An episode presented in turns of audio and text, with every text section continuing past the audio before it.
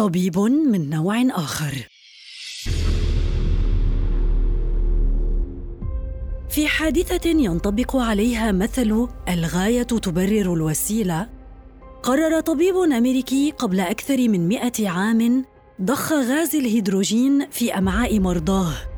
الهدف منه التشخيص الصحيح. لكن مدخل هذا الغاز كان غريبا جدا وفي ذات الوقت محرج أيضا. نيكولاس سين والتشخيص عبر الغاز.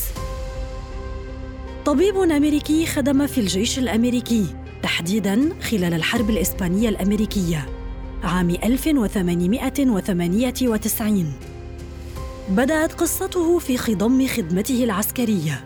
إصابات في البطن تصل إليه ولا سائل تشخيص تساعده هو وأصدقاؤه لكشف تأثر الأمعاء أم لا.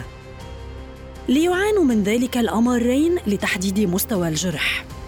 فكر سين كثيرا وقرر تقليد السنكري بضخ الغاز في أنابيب المنزل ليعرف العطل.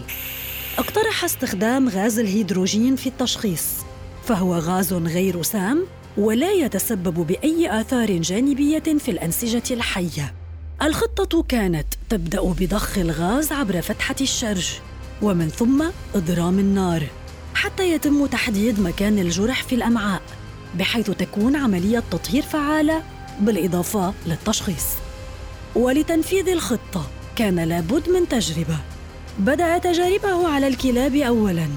يقوم بتقييد الكلاب على طاولة العمليات ثم يتم تخديرها وإطلاق النار عليها في منطقة البطن. يوصل عقبها بالون مطاطي مملوء بغاز الهيدروجين بفتحة الشرج عند تعرض الغاز للنار يشتعل داخل الأمعاء فتتحول الشعلة الخارجة من الجرح للون الأزرق. من خلال ذلك يتأكد أن الأمعاء قد أصيبت. عقب تلك التجربة أراد تحديد الآثار الجانبية لتلك الخطة. أجرى العديد من التجارب على مرضاه.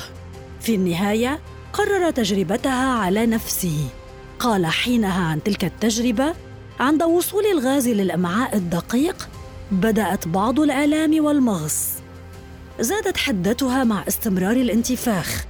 لم تختفي تلك الآلام حتى خروج كل الغاز الذي استغرق أكثر من ساعة مصحوبا بشعور بالدوار والإغماء. ومع مرور الوقت اختفت الآلام وعاد كل شيء لطبيعته.